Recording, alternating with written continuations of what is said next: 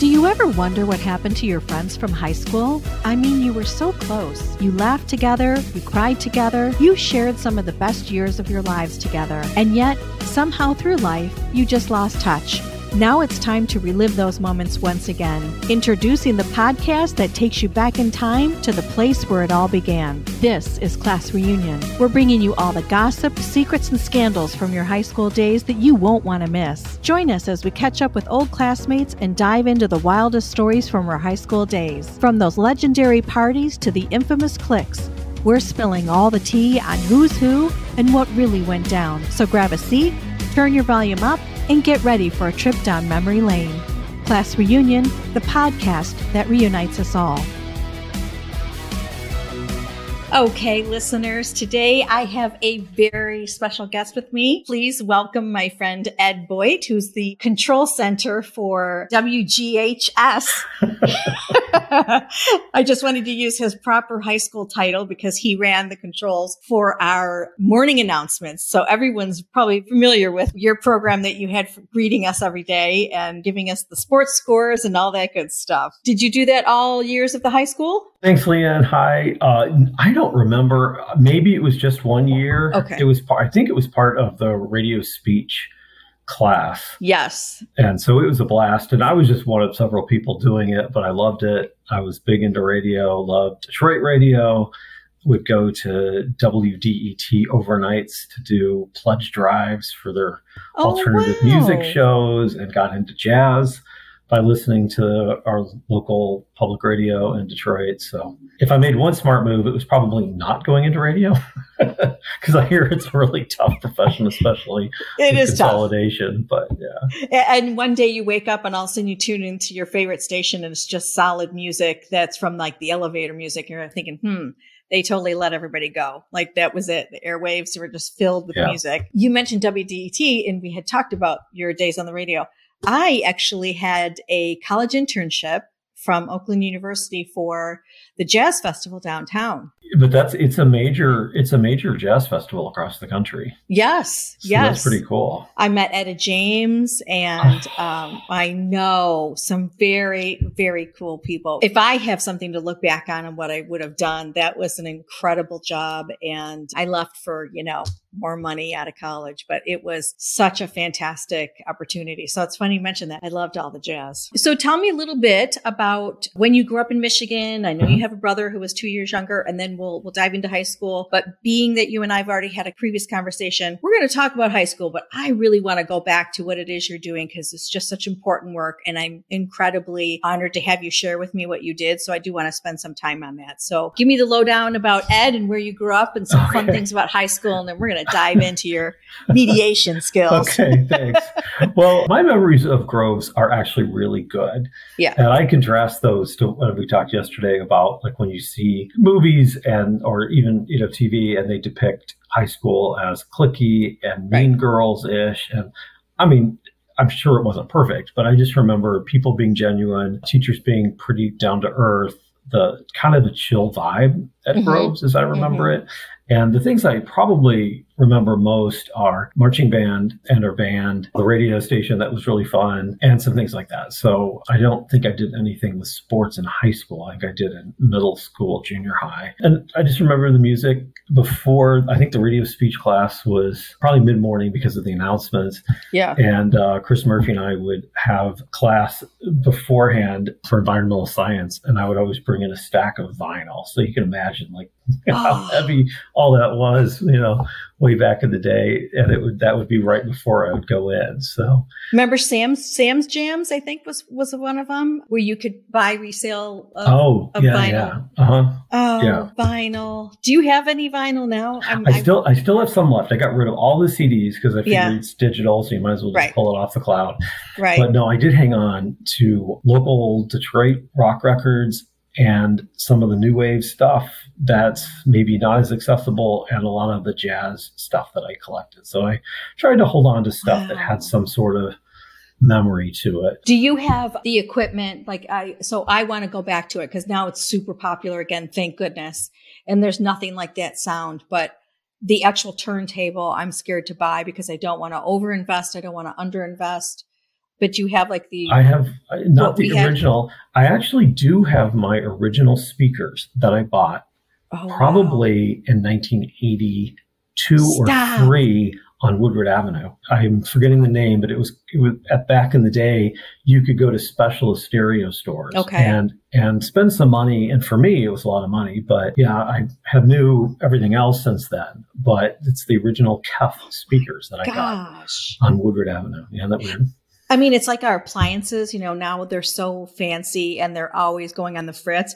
But you had a Kenmore from Sears and you couldn't get rid of that washer Yeah. dryer. Like that thing ran for forever. Forever. Yeah. It's amazing. Yeah. Oh wow. That's very cool. And you had you have a brother that was a couple years younger. Yeah, so so what happened was when when I was so I went to college in Ohio, Mhm. a small liberal arts college called Hiram. While I was in Hiram, my parents moved from Detroit area to Atlanta, and then my brother Dave went to Cleveland State, and then transferred from Cleveland State down to Georgia, where I think he finished his education. And so at that point, none of us had any ties to Michigan anymore because my sister basically never lived there. And then I was living in Ohio, and then everyone else is in Atlanta. I took a little bit of time off from Hiram and did some community college. Actually, took a jazz class at Georgia State and a chemistry class at Georgia State, which made a lot of sense. It was much easier than taking it at my school. It wasn't doing great academically in college. I probably would have benefited from that year of going to community college to get a little more confidence, but that kind of did that. It was just later, like between junior and senior year, I believe, is when I went. But it also exposed me to a different city. Atlanta is pretty cool, different climate, different culturally. And then I worked at a restaurant, and that sort of became my first career was restaurant management after college. And then I also uh, came out in college and then was able to kind of you know experience gay Atlanta, which was pretty pretty amazing scene down there. And it was also the height of the AIDS epidemic. So like right when we graduated. So kind of all that was happening all at once. It felt like a very whole lot happening two or three year period. And and I thought it was interesting because everyone does have their own journey and you did not know at the time in high school your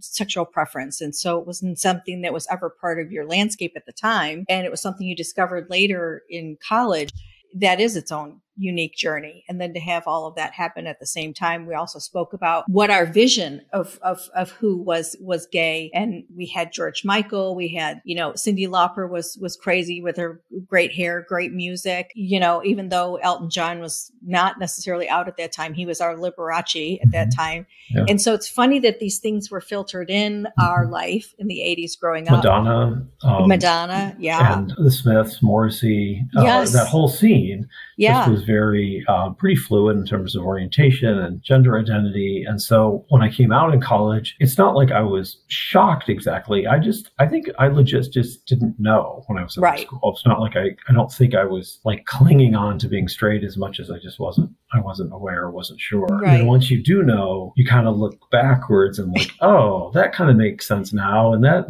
like Yes. a different puts a different spin on things that have already happened, even from way a long time ago.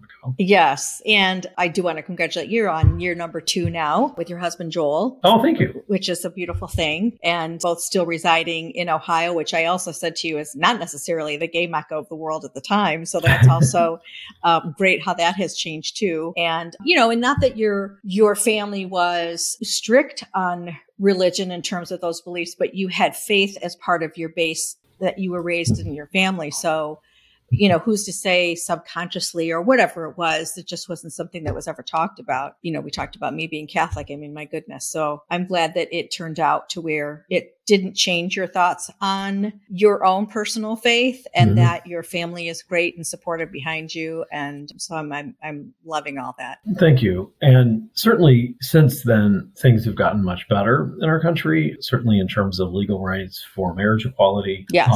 but I really do feel for the people, trans folk and kids and other people that are living in the Texas, Florida, Tennessee, all these states that are putting in uh, really pretty draconian anti-LGBT and especially anti-trans bills. Mhm. And so when I came out, I think it was a little more just not as talked about. And while we didn't have rights, to me, it didn't feel as politically charged of an issue, with the exception of the AIDS crisis. And so there was a lot of uh, a lot of stuff going on on around that, which you got involved in, correct? So yeah, yeah. So a friend from college ended up going to Union Theological Seminary in New mm-hmm. York, and so I visited him in early December, I believe, of 89. And I was talking to friends of his, and there were a bunch of them that were going down to a protest the next morning. So I walked with them the night before in Manhattan.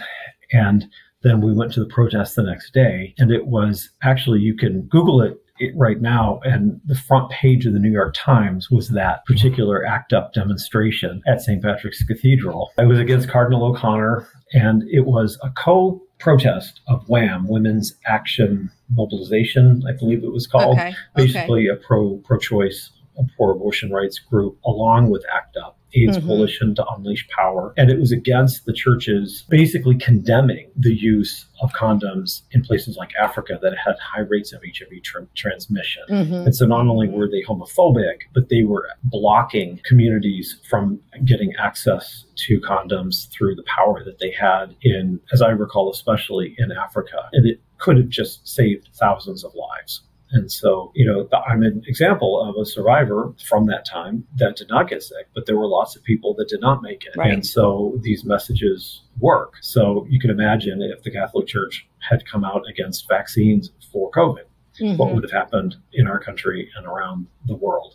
So, anyways, the uh, there was a more we were outside protesting like most of us. There were some people that went inside the cathedral and broke the host, and it was a scandal. Like it was probably ACT UP's most controversial and just happened that I was at that one coincidentally. But then later, when I came back to Cleveland, I joined the uh, Cleveland chapter working on more local issues of policies that affect uh, the Cleveland area. But you know, we also spoke about protests. So while you were involved, it was aside from that host breaking incident, but we talked about that yes, there were still protests when we were younger, but they were kind of driven with an outcome in mind.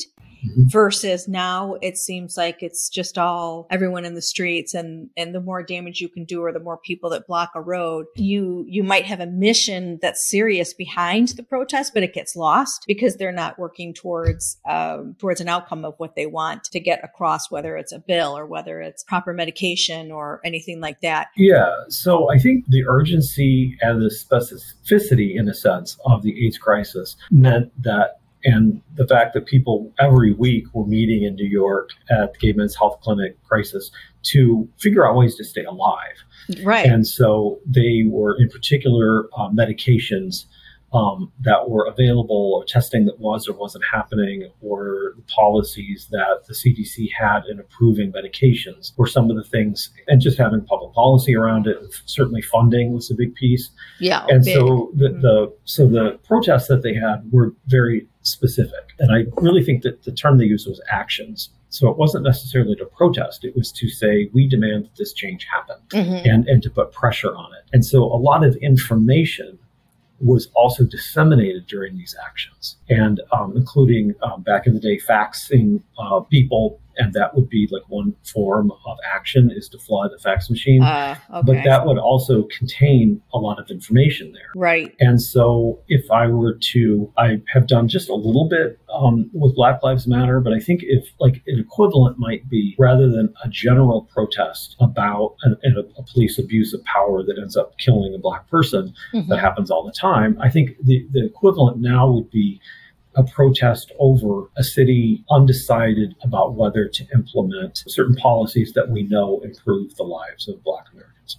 And so it would be something pending at City Council that an action would be to make that happen. And so they were more targeted and specific and looking at the steps needed to make change happen. And so whether it's training for police officers or different procedures for stop and frisk or pulling over drivers is a huge risk, things like that, there are best practices. Actually, we were talking with a colleague yesterday in the work that I do now where there was a friend where they needed to have a safety check because she was not responsive during a phone call and she has epilepsy. The only person in the city that she was living, the only entity that would do wellness checks were the police. Well, that's not the best choice for wellness check. You would want Right. someone that's a medical person. If Right. someone's having a mental health crisis, you want a mental health. So one of the easy, low-hanging fruits in terms of making changes in terms of policing in our country is to allow 911 to dispatch to the type of social workers, mental health counselors, youth advocates, medical, or police that need to come. Instead, there are people without college degrees that are coming with weapons in an adversarial way to try to de escalate something that might actually need a different type of response. And I hmm. think that's something that even the police unions are not necessarily opposed to. No, because it, it, it gives them back some of their their personnel for emergencies, which is where I want to go with this conversation. Because Ed, you're talking just like you did when we first connected. Your stories so tie into where you are today and why it's necessary. You shared with me your mediation career as of recent in the last two years, and I have been thinking about it since then because I'm going to talk about it a little bit and then you'll correct me, but I'm so passionate about it. We've talked about some major issues, whether it's trans community or police brutality, etc. You are taking all that compassion and empathy that you learned along the way and have formulated a job that is incredibly important for the homeless in our society right now. And we all know it's on the rise. It's hit everywhere and it's not just Los Angeles. It's everywhere. And I found it just so timely that we connected because it is a very tough subject. But you and what you're doing is very solution and outcome based. And I love it. And I just want to get behind what you're doing because politically speaking, I always say that, you know, if you lean too far to the left or the right, you can't stand up straight, right? You're going to fall over. And I feel like what you're doing is being that middle person and bringing communication from both sides to be able to execute a plan. I love that because I think about it with friendships. I think about it with neighborhoods. I mean, HOAs should have a mediator that's right. There's so many aspects in our life Yeah. that could use that form of communication where you're just bridging the gap of both sides of thought. So can you share a little bit about how you got into the field that you're in now for the past couple years? It's entrepreneurial. It's your business that you're doing. And I'm a huge fan and I just want everybody to hear about it. So right after college, I managed a Chinese restaurant on the west side of Cleveland. Really enjoyed it, but at the time, I was also volunteering at two different agencies, the LGBT Center in Cleveland, where I ended up doing work for people who had been attacked and victimized in Cleveland and doing crisis response for them. And then I also volunteered at a mediation center that was located on the near west side of Cleveland. And the mediation can cover, you know, workplace disputes, it can cover legal kinds of things. We were a community agency mediating neighborhood disputes. We were founded as an alternative to the juvenile justice system. And so now the term is restorative justice. Mhm. I don't even know that that term was around, but that's really what we were doing. And so rather than kids getting hauled into juvie court for things, we would offer them and whoever else was involved a mediation as a way to resolve those issues.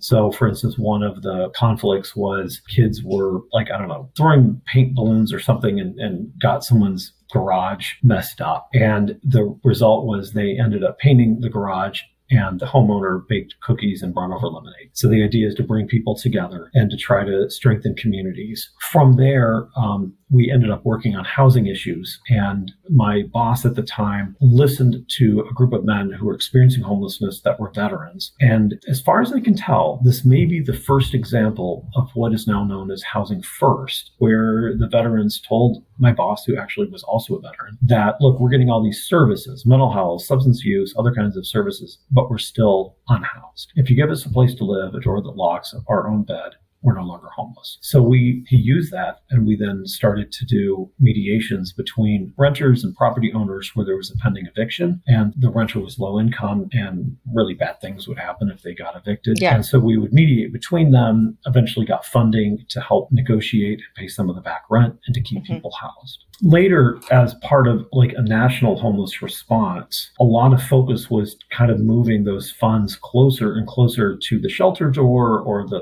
place at which people would enter homelessness if they do get evicted. Mm-hmm. So in most communities, most people who get evicted actually stay with friends and family and get back on their feet. So stopping evictions is a good thing. It isn't directly tied to who becomes homeless. So we were asked, and I was asked to pilot a program called Diversion, where the goal is to meet people when they believe they are going to enter the homeless system and to work with them as we would a party in mediation to help them think through their issue, help them recognize their own skills and strengths, who's in mm-hmm. their support system, and see if we can actually get them out of the shelter that day. We had an overall one in four success rate, a little bit higher for families, not quite as high for individuals without kids. And that became a national model. I presented on it at, at a national conference mm-hmm. and ended up training on that around the country for several years while I was at the Mediation Center. After the Mediation Center, I did conflict resolution work in healthcare at Cleveland Clinic, Akron General as an mm-hmm. organizational staff ombud, ombudsperson. And then three years ago, I started my own business because there was enough people interested in having me come and work with their communities and sort of train and teach and coach this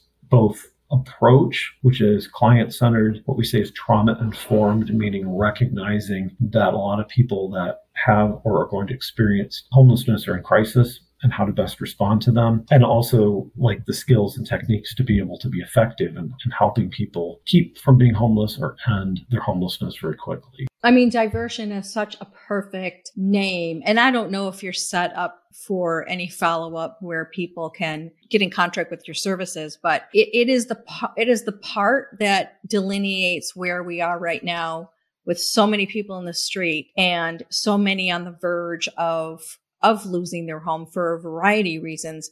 And there's this period of shame and not knowing what to do and where your resources are that if you can divert that situation and allow them to find hope, because we talked about this too, there's so much trauma associated being homeless. So you might stick your nose up in the air, but those are human beings. And a lot of times why they don't come back from that is they're just living in that fear based lifestyle and it's just perpetuates year after year. And they think this is my, this is my end game. This is where I, I can, you know, where I'm going to end up. And you have such a compassionate way to train your resources and your clients to be out there and in the community to get there first. And and that's with anything right? First mental health illness whatever. If you can if you can have some results in the beginning and not let it fester to where you're you're on the streets i mean i, I just i'm proud of the work that you're doing and i just think it's so incredible. So that you were telling me that and i was like this is one of our number one problems right now in america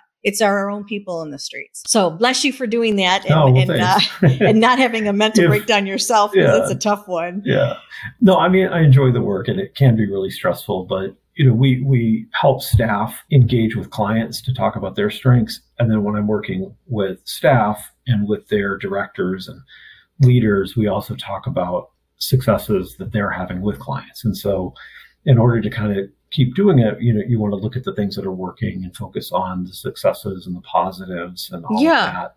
Yeah. Um, I spoke to my, my sister's a pastor on the far west side of Cleveland. And I spoke to a group at her church, just kind of an overview of homelessness, which was kind of different for me because I have this very early, you know, my work is based on trying to prevent people from experiencing right. it. Right. So this kind of had we look at literature and statistics and all that around what causes it and all of that. A couple of things that I learned from that. Uh, first of all, the rates of homelessness across the country vary widely. And my guess is Michigan and Ohio would be pretty similar. And statistically, they're also the same as Texas. And if you compare Ohio for sure and Texas compared to California, right, there is an eight times greater incidence of homelessness in California, which is huge, right? And yeah. so there's a book that just came out in the last couple of years. If people are curious and would like to know, learn more about what is causing this increased rise in homelessness, it's by Gregg Colburn and it's called Homelessness is a Housing Problem. And he's a professor and works also with a statistician, I believe, from Seattle. And they uh, really look at are there differences in drug use between Ohio, Michigan, Texas, and California? Are there differences in law?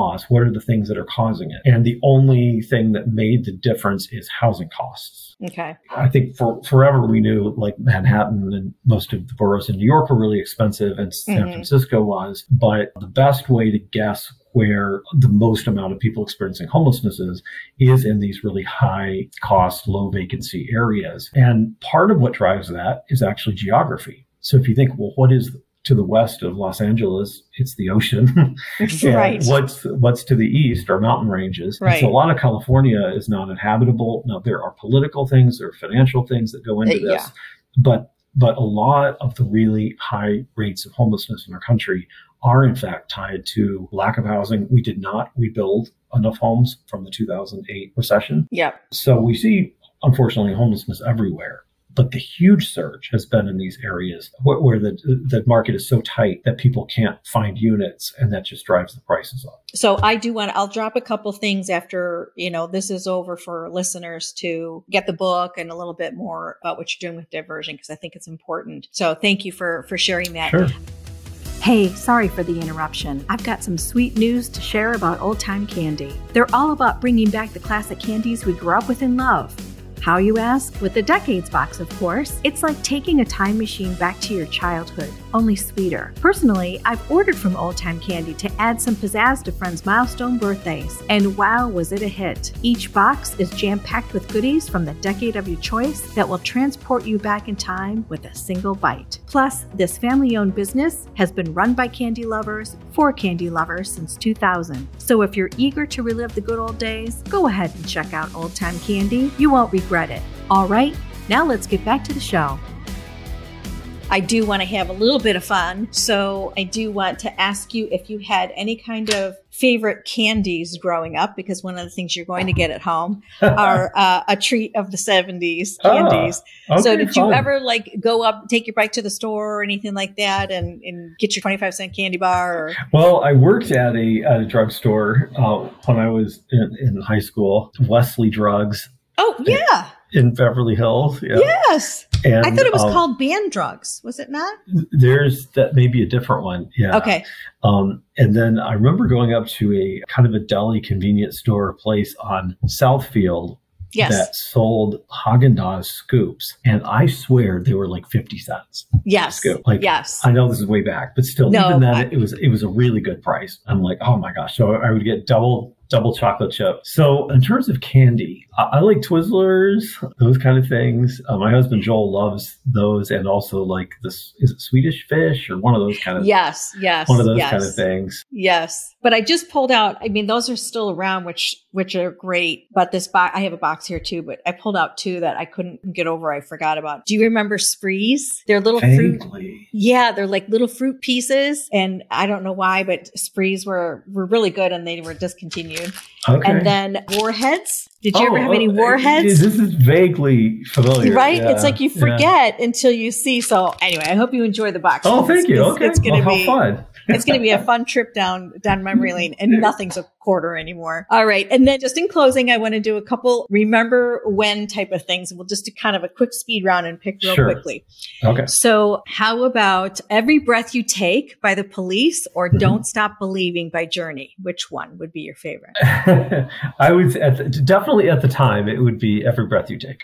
Yes I, I them. should still think the other ones with the Sopranos long after we graduated. oh So, yeah that's Yeah, good too yeah. yes and I saw them on that tour um, in Detroit, and Joan Jett opened on that, Oh, wow. tour. Yeah, it was amazing very cool on the police tour. Yeah. we talked about Cyndi Lauper. So what about Mhm. Girls Just Want to Have Fun by Cyndi Lauper Mhm. or I Am the Tiger by Survivor? Girls, uh, hands down, girls. just Yeah, wanna have fun. yeah. Cyndi Lauper's And she's still Amazing. so amazing now. amazing. Yeah. I don't know what TV show, so I'm just going to try this and see which one might hit. The Cosby Show versus Cheers. Which one? You know, neither. I don't.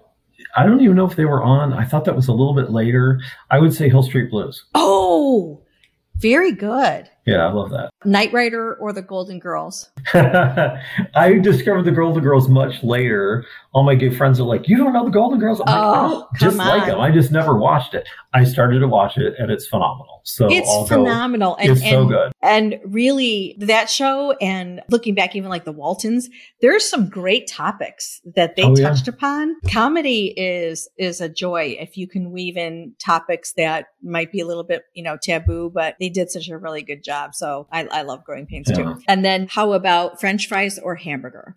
French fries. Um, really? I'm, yeah. I'm Are vegan. you vegetarian? Okay. Yeah. Yeah. So. At the time, I mean, when I was younger, uh, I, I, don't remember I was, what I probably would have said pizza or something, but uh, that's another one. Pizza. Yeah, yes. Yeah. Pizza. Oh, pizza or nachos. Yeah. yeah. So I've only I've won two things in my life.